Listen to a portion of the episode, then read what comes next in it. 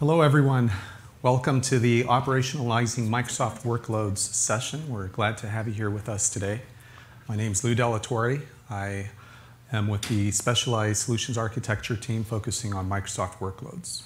Hi, uh, I'm Siavash Irani. I'm a solutions architect here at AWS focusing on Microsoft workloads.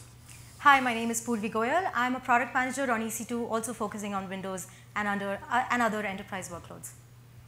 Thank you, guys. So we're going to be covering a few topics throughout this presentation. We have a few demos prepared for you, for you guys.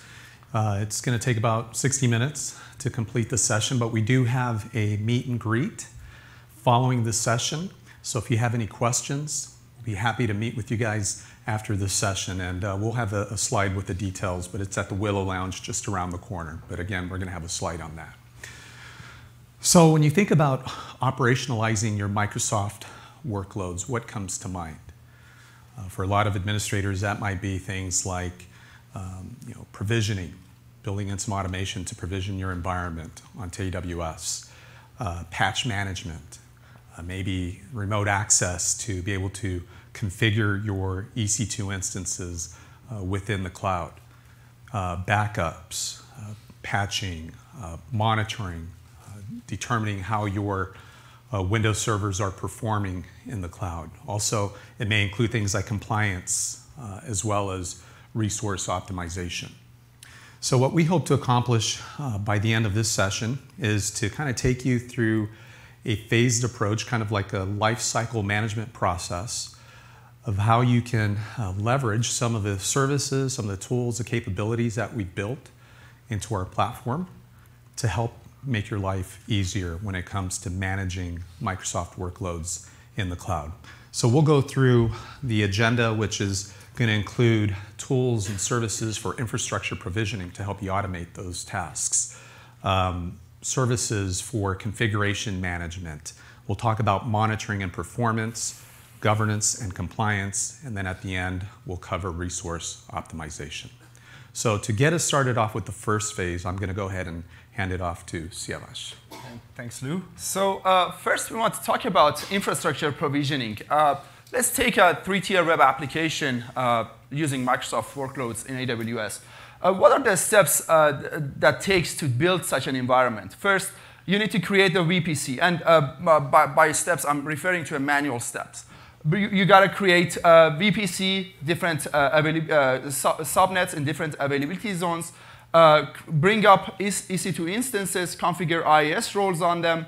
Uh, in case you are using uh, Microsoft SQL, you need to install SQL, add the role, and uh, configure those. Uh, security groups, those are uh, you know, usually kind of take time to make sure you know, you're setting up rules properly.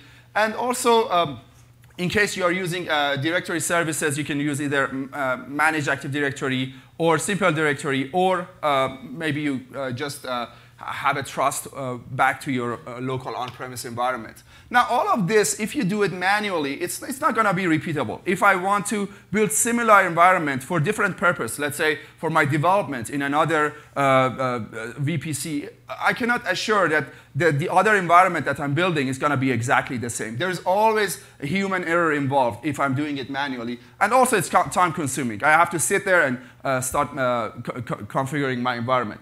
Well, all of this can be done using AWS CloudFormation Service. I know many of you are probably familiar with the tool. Uh, basically, uh, CloudFormation Service is infrastructure as a code service where uh, you basically you uh, put all the components that you want to create with all the configuration in a template file, uh, either JSON or YAML file, and then you either save it locally or in a, an S3 bucket, and then you have CloudFormation go ahead and deploy all those components for you. And uh, it can be done both uh, things that are at the AWS layer, like uh, you know, provisioning a VPC, security groups, ACLs, all the way to the things that are at the OS level, like configuring IIS role or uh, uh, Active Directory. Now, there are two big advantages of using CloudFormation. One is, first is automated. An administrator can just start, it, start the CloudFormation stack. It's going to go read the file and deploy everything. And second is it's repeatable. So if you want to deploy it in another region for DR or, or maybe for just uh, testing and development, you can use uh, CloudFormation uh, for that.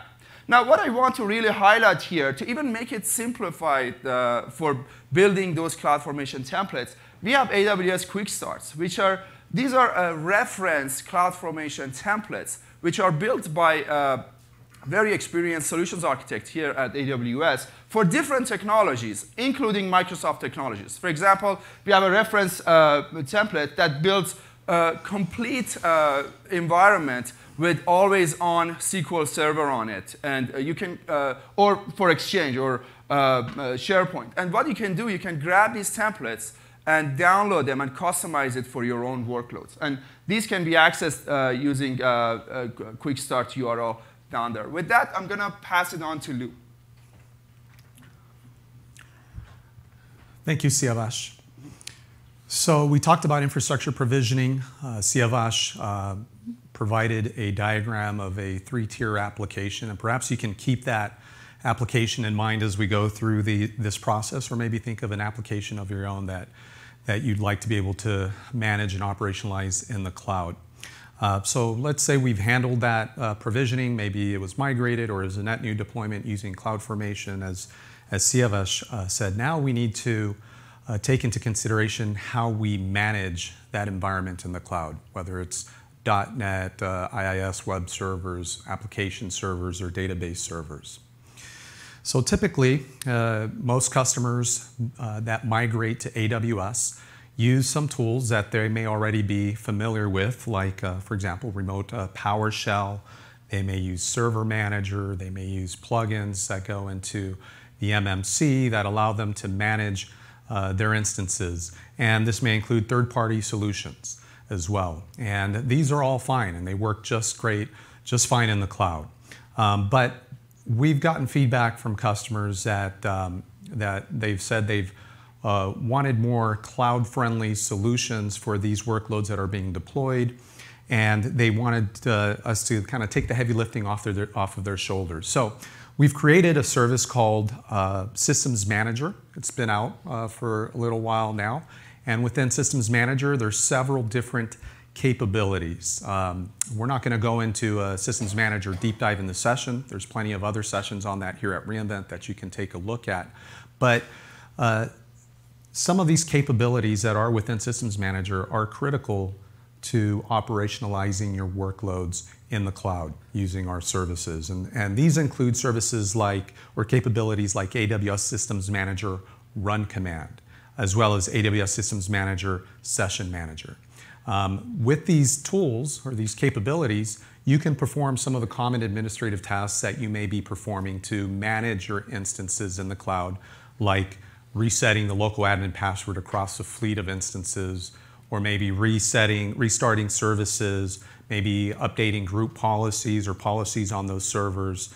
Uh, also configuring Windows update uh, uh, services, as well as taking ba uh, backups, whether it's using enterprise backup solutions or uh, using VSS Snapshot, uh, which is supported within Systems Manager. So you can leverage these these capabilities to help you um, with managing your Windows instances. Now, AWS Systems Manager Run Command is uh, a capability that's good to perform bulk administrative uh, changes across the fleet of your instances. Um, so you can use uh, Run Command in the AWS console. You can use it uh, in the AWS commands, uh, command line interface, as well as AWS tools for Windows PowerShell or the AWS SDKs. And this, these service, this service and the capabilities are offered at no additional uh, cost. So there's no cost for using these. You, of course, pay for the cost of the, the compute and storage that you're leveraging within AWS, but not for the use of this service. Um, so run command is good for bulk administrative type tasks. If you need to perform some type of interactive configuration management or configuration changes on your servers like you normally would when you're using remote PowerShell, or maybe you're RDPing into the server to make configuration changes uh, directly on that server on a one-off basis, well, Session Manager is perfect for that. Again, this is a fully managed capability that lets you manage your instance through an interactive one-click browser. Uh, it's a shell, uh, basically running PowerShell on that instance directly. And there's no need to open inbound ports. There's no need to set up uh, RDP gateway services or bastion hosts. So just think about um, some of the reduction in costs uh, that you can, you can gain by uh, eliminating that infrastructure uh, and, then, and, instead using Systems Manager to be able to, to manage that environment. So here's a, just a diagram of what that looks like. Um, the important thing to take away from this is how secure remote configuration management can be utilizing the Systems Manager service.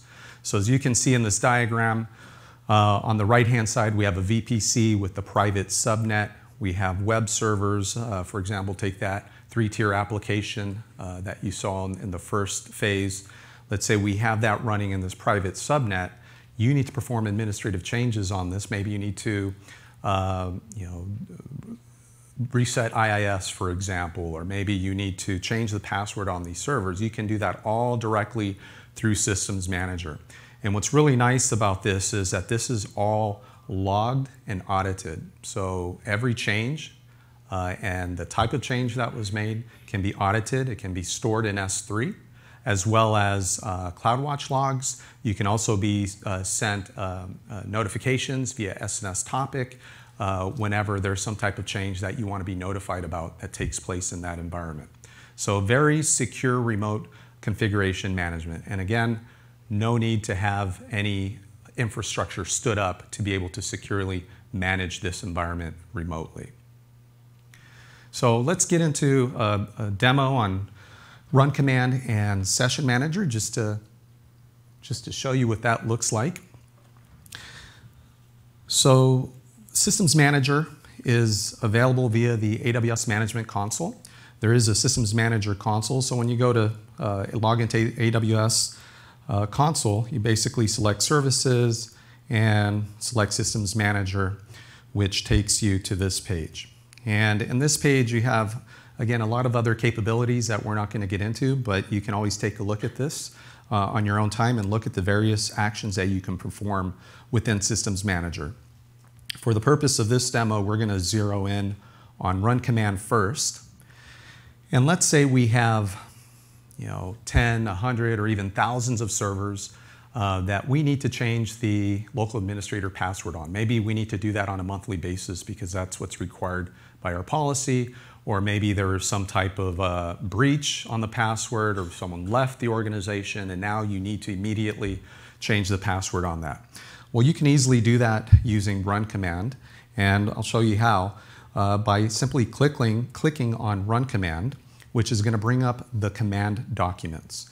Um, now there's many different command documents that have been already created by AWS uh, experts that apply for different things. And a document simply tells Systems Manager uh, what tasks you want to perform against your managed instances or your EC2 instances.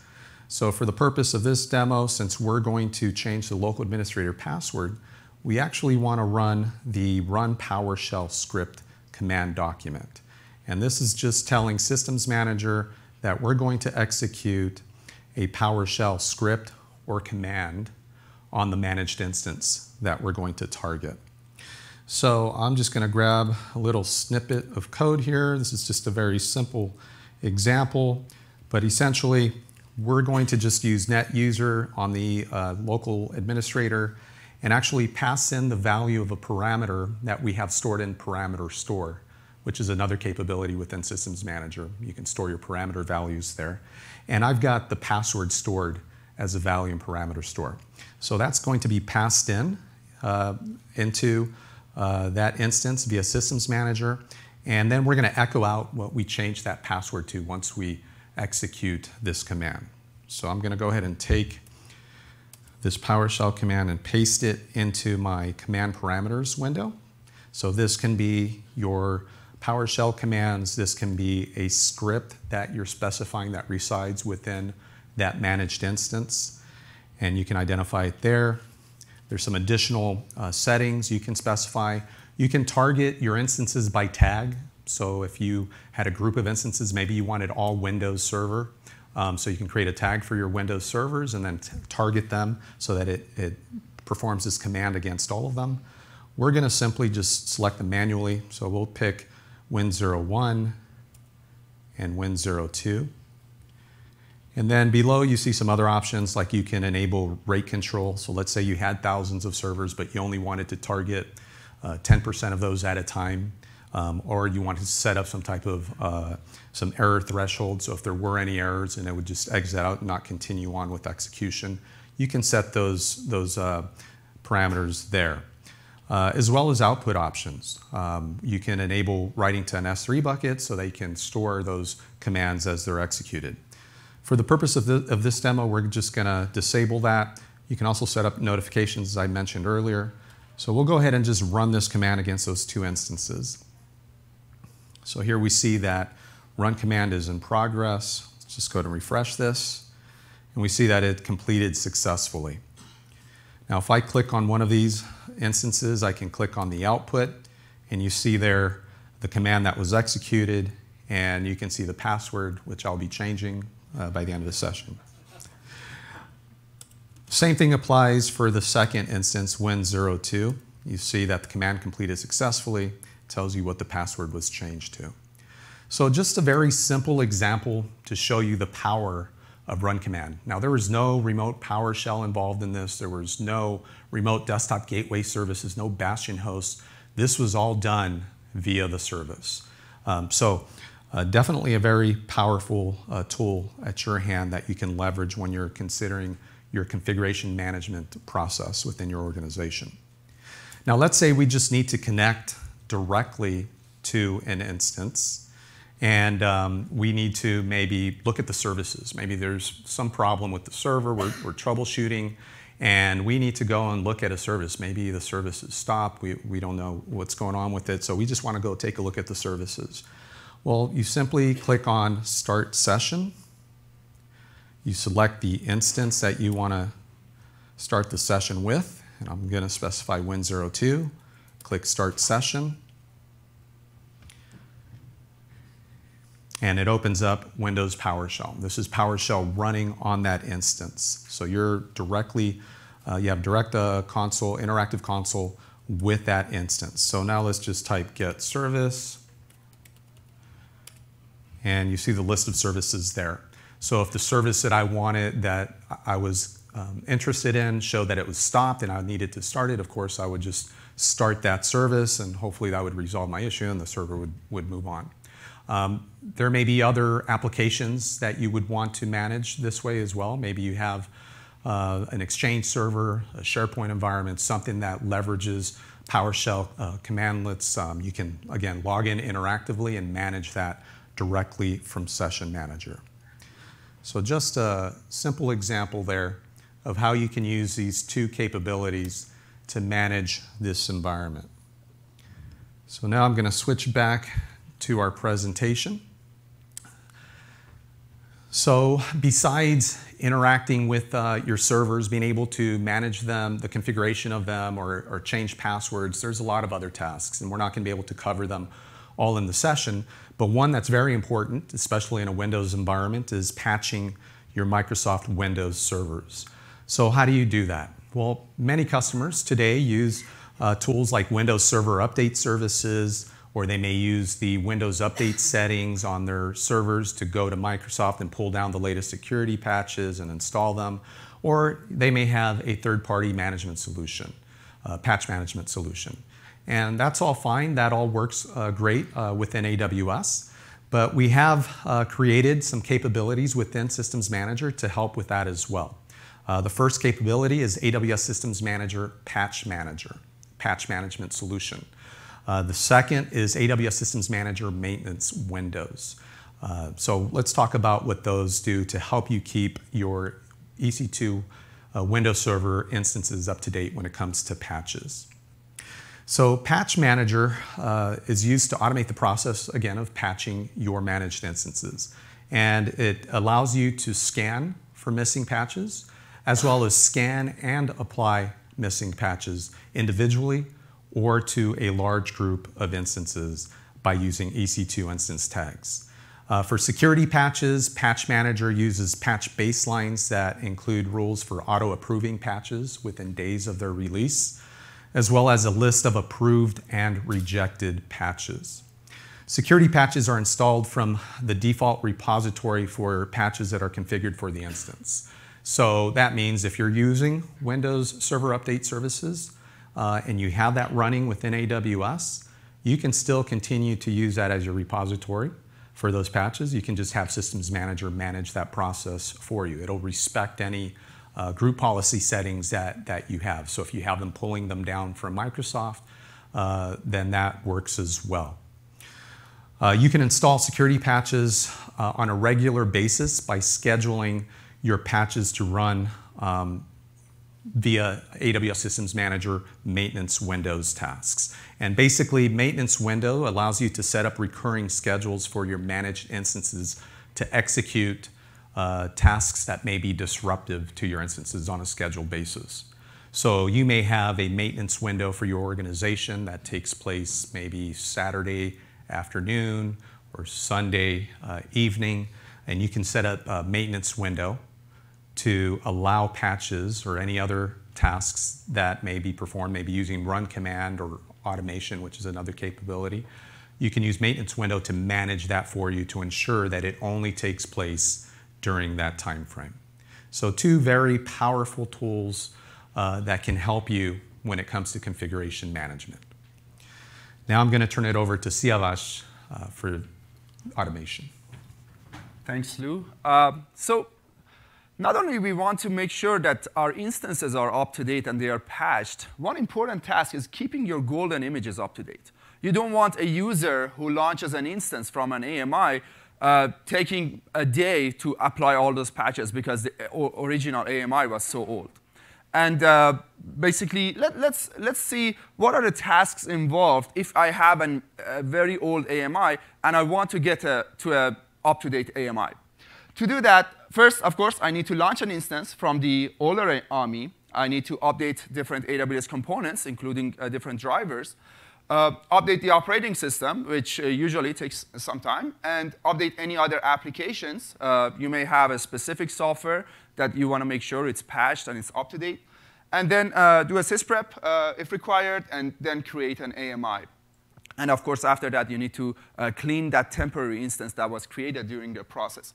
Well, all of this can be done manually and uh, using uh, maybe a script. But also, uh, when you look at it uh, at a scale and you want to, let's say, uh, maintain hundreds of AMIs uh, every month, you know, having a script can be really, you know, problematic, and it, it, it, requires a lot of maintenance. All of that can be done using AWS Systems Manager automation. So automation basically was built to simplify common IT tasks which one of them is uh, building AMIs. It could be different tasks, pretty much.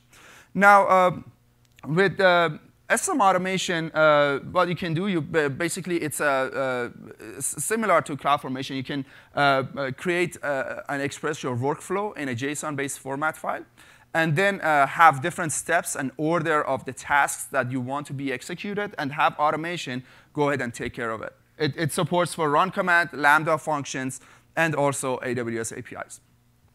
Now, uh, what I want to do here is actually I want to get to a demo section and uh, show you how we can build a up-to-date AMI from uh, an older AMI. So let's do that.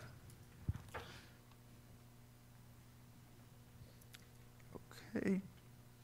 So what I have here, uh, first from uh, Systems Manager console, I'm going to open automation. And uh, I'm going to click on Execute Automation. The document that I'm looking for here, it's called AWS Update Windows AMI. So I'm going to just type it in. And if I hit next, what are the requirements for this document? Of course, the first thing is the source AMI ID. Uh, it's looking uh, for that older AMI, so I can put it in here. Um, for, for this testing, I'm going to just choose a AMI from previous month.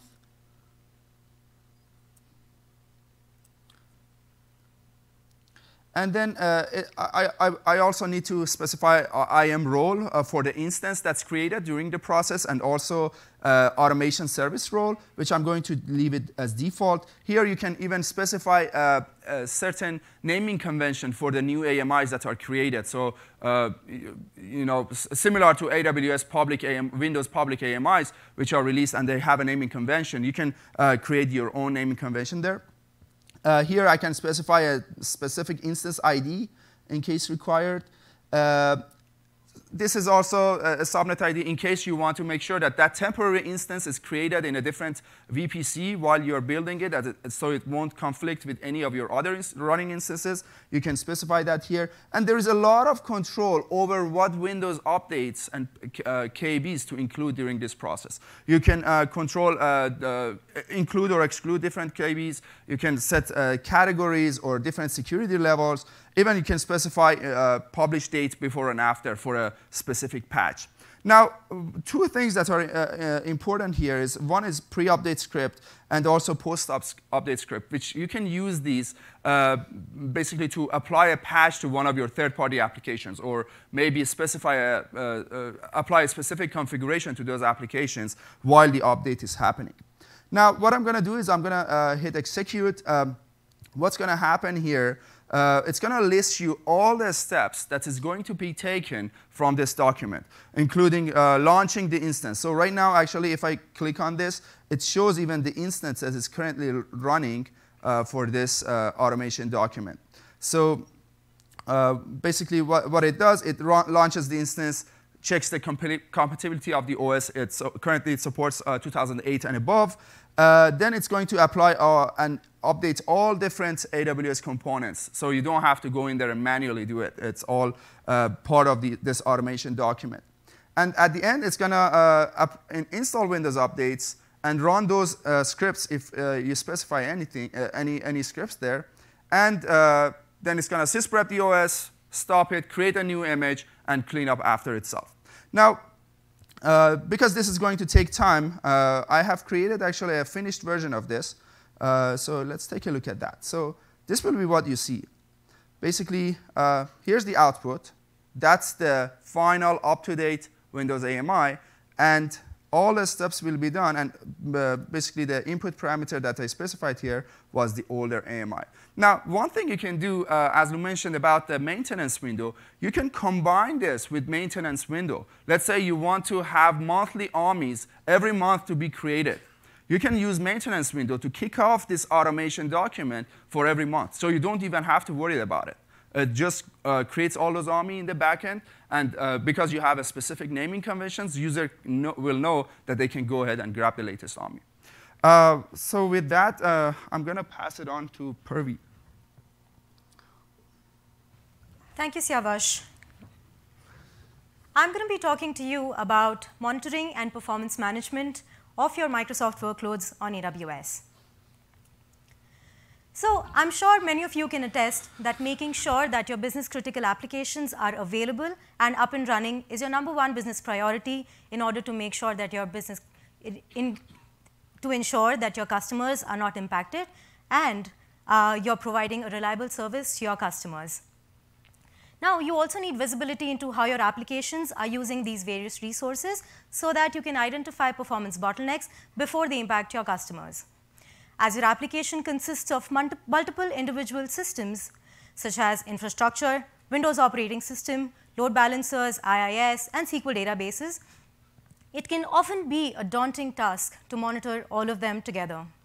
And with so many moving parts, looking for signs of problems and troubleshooting them can be challenging and time-taking and often impact your customers negatively. This process may also add to your management overhead of requiring you to set up, scale, and manage your own monitoring system and infrastructure. As you, as you may already have heard of uh, Amazon CloudWatch, it is a monitoring and management service that provides data and actionable insights for your AWS, hybrid and on-premises applications and infrastructure resources.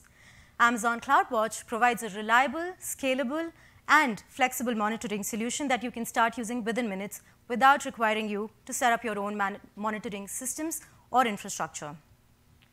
Using CloudWatch, you can perform a variety of functions, such as you can collect performance and operational data through built-in metrics uh, for over 70 AWS services, through custom metrics, including your Windows performance counters, and logs, including Windows Server OS, um, IIS logs, as well as your custom application logs.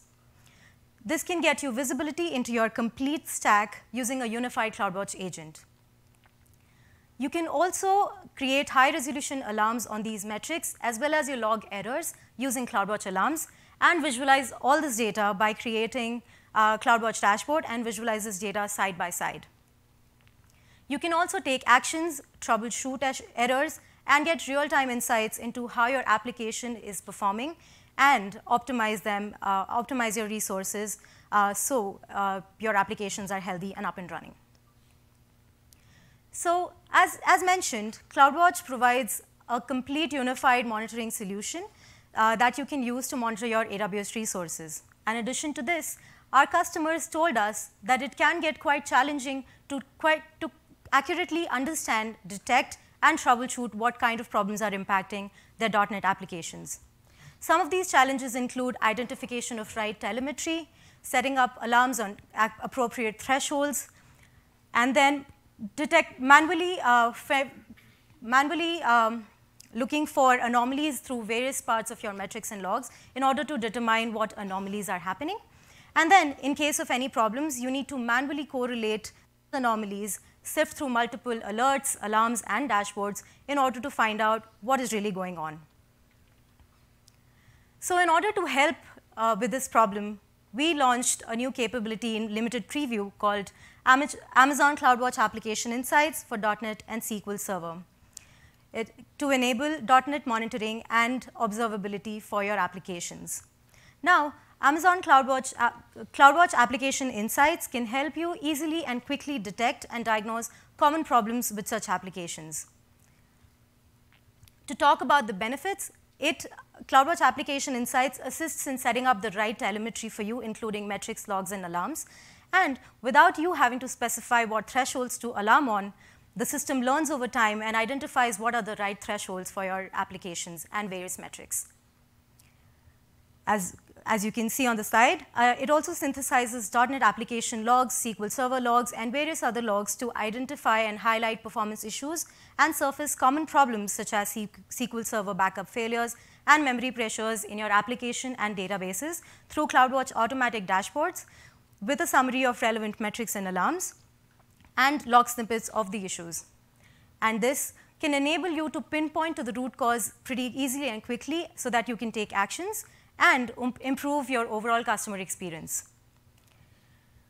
Talking about a few examples of what kind of problems you can um, detect using Amazon CloudWatch Insi application insights, um, as you can see, you can detect problems such as SQL Server backup failures, uh, scheduler deadlocks, .NET application errors such as memory leaks, common log errors, uh, load balancer latencies due to memory contention, and so on. Think of, an, think, think of a situation where your application load balancer is throwing errors, and it seems to, uh, it, it might seem like an application crash issue, and while uh, you may think that it, there may be something going wrong with your web server or IIS, this might just be a problem with your SQL Server database. Now today, to determine the root cause of this overall problem, you may have to look through various alerts, dashboards, and logs, such as you can see IIS, SQL Server, OS, and so forth. However, with Amazon CloudWatch Application Insights, you get all of this data analyzed and grouped together in a single dashboard so you can pinpoint to your root cause much quicker. Now, let me take you to the demo and show you how you can start, get, start using Application Insights and uh, benefit from it.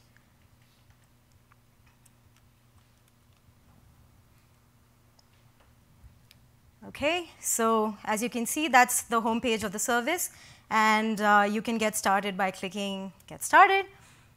So the way you onboard your applications onto CloudWatch application Insights for .NET and SQL Server is through AWS resource groups. Um, some of you may not be aware of what resource groups are. It is uh, a service that is provided by Systems Manager um, that, can, that you can use to group your resources together using tags. So if you don't have something already created, you can easily create by using tags and grouping them as a resource group.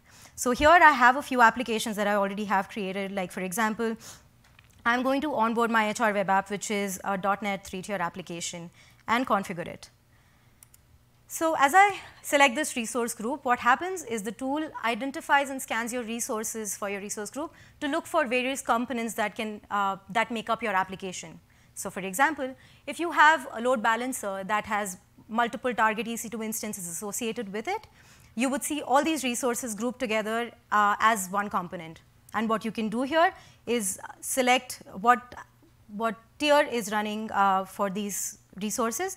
And if you have certain resources here that may not be relevant to your application or you don't want to monitor them, you can easily deselect them um, and hit next. So what would happen in this case is, yeah, once you make this selection, sorry, once you make this selection, what happens is CloudWatch Application Insights determines what logs and metrics to monitor for various components of your applications that you selected. So in this case, as, um, as I selected two different components, one for my SQL Server and one, for, one representing my web tier, um, I can quickly identify and specify what my log file paths are uh, so that CloudWatch, so that these logs can be entered into CloudWatch logs. Here I'm just going to enter my log file path. Uh, and I'm, as mentioned during the presentation, um, the tool also identifies and sets up metrics without you having to take any additional steps as you keep using the service, it identifies and updates your alarms based on thresholds um, and depending on how your application reacts. So um, let's take a step back. And today, if you have to set up these metrics, logs, and alarms, uh, you have to take a lot of manual steps in order to uh, manually install CloudWatch Agent to your instances and then set up agent configuration file with the desired configuration of your metrics, logs, and alarms. But with CloudWatch Application Insights, this process is templatized for you. So we provide a CloudFormation template, which when you run, um, A, installs CloudWatch agent, and B, sets up relevant uh, configuration based on the logs and metrics that were recommended in the previous step. And with that uh, is essentially the last step, and you're all good to go. So what I'm going to show you here is uh, I'm going to switch gears a little bit, and I'm going to show you the world's most important application, uh, which is running on my AdventureWorks database. So, um, so a little bit background about what's happening. So a couple of hours back, I started receiving page from my test can canaries telling me that my one of my functions in the application has been failing. The function is edit. Um, and as an application owner, what I'm going to do here is I'm going to try going into the application and try recreating this problem and see if my application really fails. So I'm going to click on edit, not make a change. Of course, so it seems like there is an error going on with my application. Now, today when I have to, of course, try debugging this issue, um, it seems like it is a very generic error on the load balancer on the, on the front end.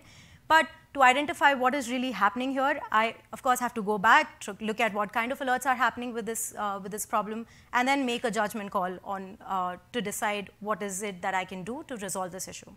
However, I have already onboarded this application with CloudWatch Application Insights, and I'm going to show you how you can benefit from, I'm going to uh, troubleshoot this issue easily uh, using that. So I'm going to, so here I am in CloudWatch Automatic Dashboards, which is essentially the homepage for CloudWatch. And uh, a good thing to note here is that I did not have any metrics or logs set up for this application before I onboarded, onboarded it to CloudWatch Application Insights. And as you can see here, the tool created various alarms uh, and metrics for me. I'm going to refresh. Um, and as you can see here, it shows different alarms, different metrics that it set up for my application and various resources. Um, the red line that you see here is essentially the metric threshold that was determined from the tool directly, and the blue line is where your metrics are performing. So um, a an interesting part about this is when I scroll down, I also have an application insights section which shows me what are in additional insights that were detected by the system for this issue that, that happened. So here it looks like it was a SQL transaction log full error, and I'm going to click on this to see what is really happening here. So as you can see, I see a short summary of what the problem is. It shows me what is the source of this problem. It shows me additional insights saying, hey, this is a 9002 error, which is a transaction log full, and I may have to empty my log space file by doing, uh, by trying various, various steps. I can also provide my feedback on these insights uh, once I'm done reviewing this, reviewing this problem, and I think if it's relevant or not relevant, so that the system learns over time and your, the insights that you get for future detected problems are relevant to you and your organization. So as mentioned, this single dashboard shows me uh, the relevant metrics that are associated with this problem and have moved across because of this issue. Um, this dashboard keeps updating as, it as the system detects more anomalies, more alarms, and it keeps adding to this dashboard so you don't have to look through multiple places to identify what's happening. So here, while it builds the dashboard, I'm going to see what is it that it's really, uh, what was really found out for this issue. So it looks like it's throwing me certain errors on load balancer, on my SQL Server instance. So let me pull out this information for my log, uh, which was also automatically pulled, uh, and it shows me my log snippets. And it looks like my AdventureWorks database is full due to log backup issues. So um, what I'm going to do here is go to my SQL Server Management Studio, and try running a backup on my database and see if that really resolves the problem. While I do that, I'm also going to run a dbcc SQL perf to see if that really made any difference. And yes, it seems like it should have resolved the issue. So I'm going to go back to my application and see what's happening here.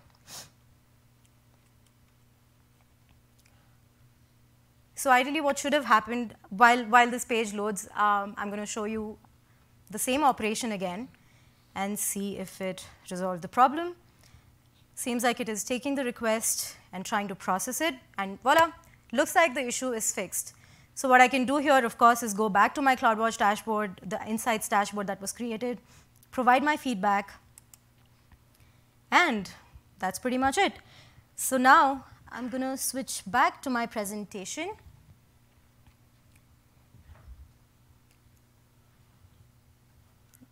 Okay, all right. So um, as mentioned, this is a new capability that, is, that was announced this week for preview. And you can use the link on, this, on the dashboard to um, sign up for the preview. Uh, you can also use the QR code to run, land up with the same link. And with that, I'm going to pass it on to Siavash.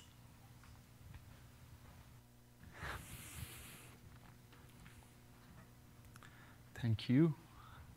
All right. Uh, please let me know if you need time to take a picture of that. But the slides will be available uh, on SlideShare and also uh, the recording on YouTube. So next thing uh, we want to focus on is governance and compliance. Every organization have certain baseline and certain IT regulations which they want to make sure that their environment is in compliant with.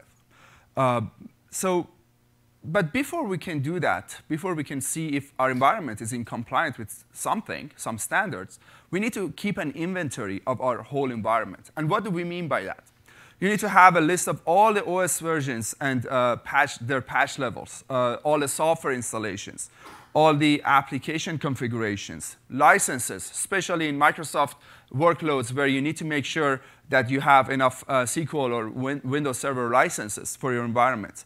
Or maybe it could, uh, it could be just network configurations, uh, Windows registries, or pretty much any system property uh, you want to make sure that you have an inventory of it. And uh, usually these, uh, this inventory is dynamic. It's not something that you kind of export and save it into an Excel file. It's something that needs to be done uh, on a scheduled basis. Now, today you may be using different tools uh, to, to accomplish this, but also uh, AWS Systems Manager Inventory Service was built to uh, inventory uh, all, all these different softwares and uh, different applications and also OS versions uh, in your environment. And basically the data that it uh, it's captured from uh, inventory service allows you to track licenses, track applications, application assets, or uh, uh discover new applications in your environment. Now, next, uh, what I want to uh, focus on is managing configuration drift. how many of you have heard the word that this used to work in my development environment and it doesn't work anymore.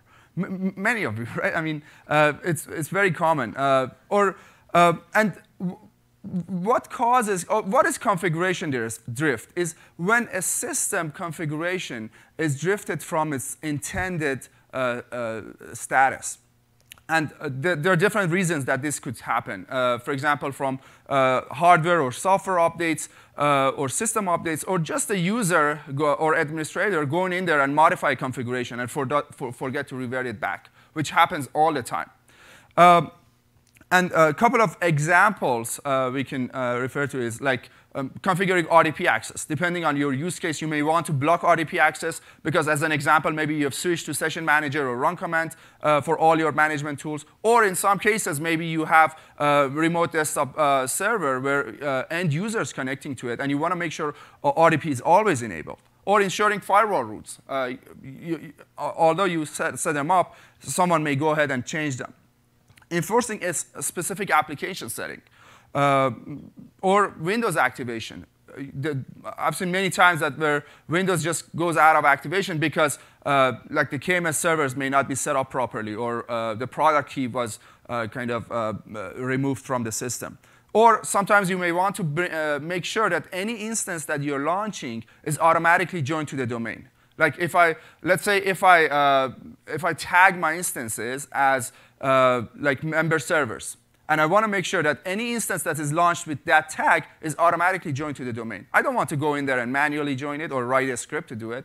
I can set a configuration uh, which uh, applies automatically to my system. Or it could be just a boot bootstrapping with any specific configuration and so on. Today, uh, of course, there's uh, different tools to accomplish this, but also uh, you can use systems manager, state manager to accomplish all these tasks. So State Manager is a configuration management tool which maintains consistent configuration across fleets of your instances. Uh, you can enforce configuration policies to your instances. And also, uh, the big advantage is it works on not only on EC2 instances, but also on your on-premise instances. So what I want to do here, I want to get to the demo section and just show you how I can use a systems manager, state manager, to uh, enforce a uh, co uh, configuration to, a, to an instance. So let me switch to the demo.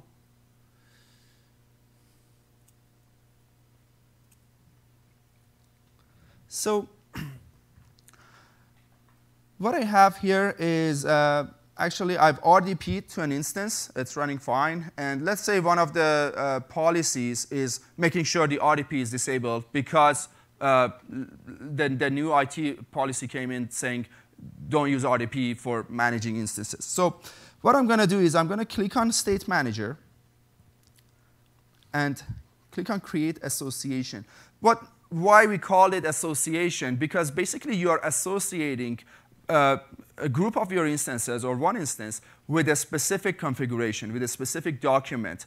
Um, and I'm going to just call it here, let's say, disable RDP. And the document that I'm going to choose here is actually the power, uh, run PowerShell document. So it's exactly the same document that Lou ran uh, while he was using run command to reset password. But in this case, I'm going to use it to reset RDP, uh, uh, uh, disable RDP. Uh, but the difference in uh, State Manager is I can set up a schedule to, to run this configuration based on a schedule that I define. Now, the command that I'm going to specify here is actually this command. This is uh, basically, uh, first, I'm disabling the RDP rule uh, that allows RDP access. And second is I'm going to registry key for the RDP inbound. Uh, basically, this is equivalent to system properties for uh, allow remote connections. And I'm going to set that value to 1, which disables RDP. So I'm going to go ahead and uh, copy this and paste it on the command. And let's say uh, the policy that we had uh, was maybe every two hours to run this. I'm going to set that to every two hour and create association. So what's going to happen is this RDP window uh, will disappear, and uh, it should disconnect uh, after a few uh, kind of once the command is sent to the instance and the association takes place. Now, if I go, uh, if I want to get back access to the instance, I can use run command or session manager, or uh, I can, uh, uh, if I want to revert it back, I can uh, change my commands so it kind of re-enables RDP. Well, now that was one way to do it, but I want to also show you uh, the DSC. I could do this also with PowerShell DSC. How many of you are familiar with PowerShell DSC or desired state configuration? Please your, raise your hands. Okay, few people. So for uh, those who may not be familiar uh, with PowerShell DSC, PowerShell DSC is a uh, uh, basically is a is desired state uh, configuration where it's a manage, uh, configuration management platform uh, within PowerShell which, which uses a declarative method to apply configuration. And what does that mean? Uh, actually, on the right side, what I have is the PowerShell DSC version of what I just applied to the system. In this one, on the left side, uh, where I used run command, I had to uh, give the system a command on how to disable firewall or how to disable RDP using registry key. But with DSC, you are not saying how.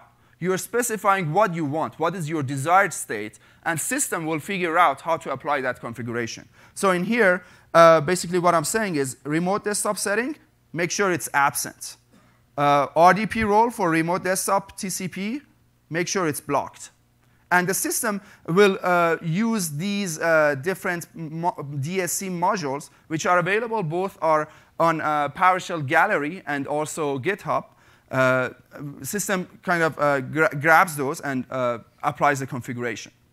Now, let's switch back to the systems manager. How would I be able to use Pow PowerShell DSC with systems manager?